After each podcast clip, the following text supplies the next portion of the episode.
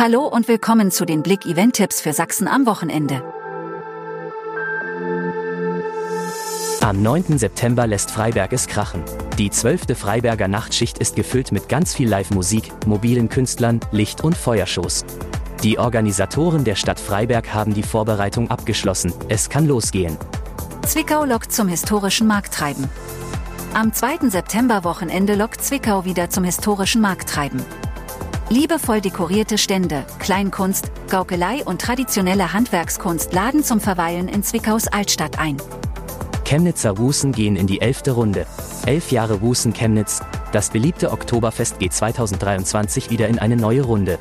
Seit gestern bis 30. September laden die Veranstalter auf den Hartmannplatz in Chemnitz ein.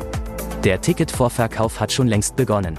Mit Sinnenfestival Augustusburg, staunend sehen, hören und fühlen.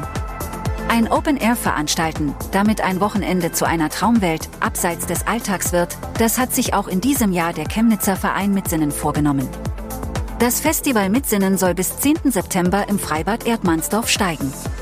Dieses Wochenende findet der 27. Ansprunger Motocross statt. Dröhnende Motoren, Staub und Anfeuerungsrufe werden am kommenden Wochenende das Steinbruchgelände zwischen Zöblitz und Ansprung dominieren. Am 9. und 10. Oktober findet dort der 27. Ansprunger Motocross statt. Alphaville live mit Orchester in Borna.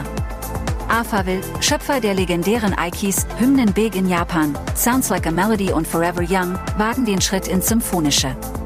Am Samstag ist das Spektakel auf dem Foxplatz Borna zwischen Chemnitz und Leipzig zu erleben. Tag des offenen Denkmals, am Sonntag hinter historische Mauern blicken. Welche Geschichten hat Marx zu erzählen? Was tut sich in der Schmidt-Rottluff-Mühle und wie hat sich der Kulturpalast verändert? Diese und weitere spannende Fragen werden diesen Sonntag beantwortet. Denn jährlich am zweiten Sonntag im September öffnen bundesweit traditionell tausende Denkmale ihre Türen und Pforten.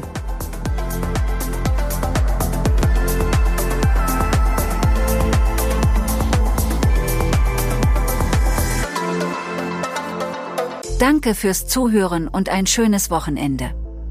Mehr Themen lest ihr auf blick.de.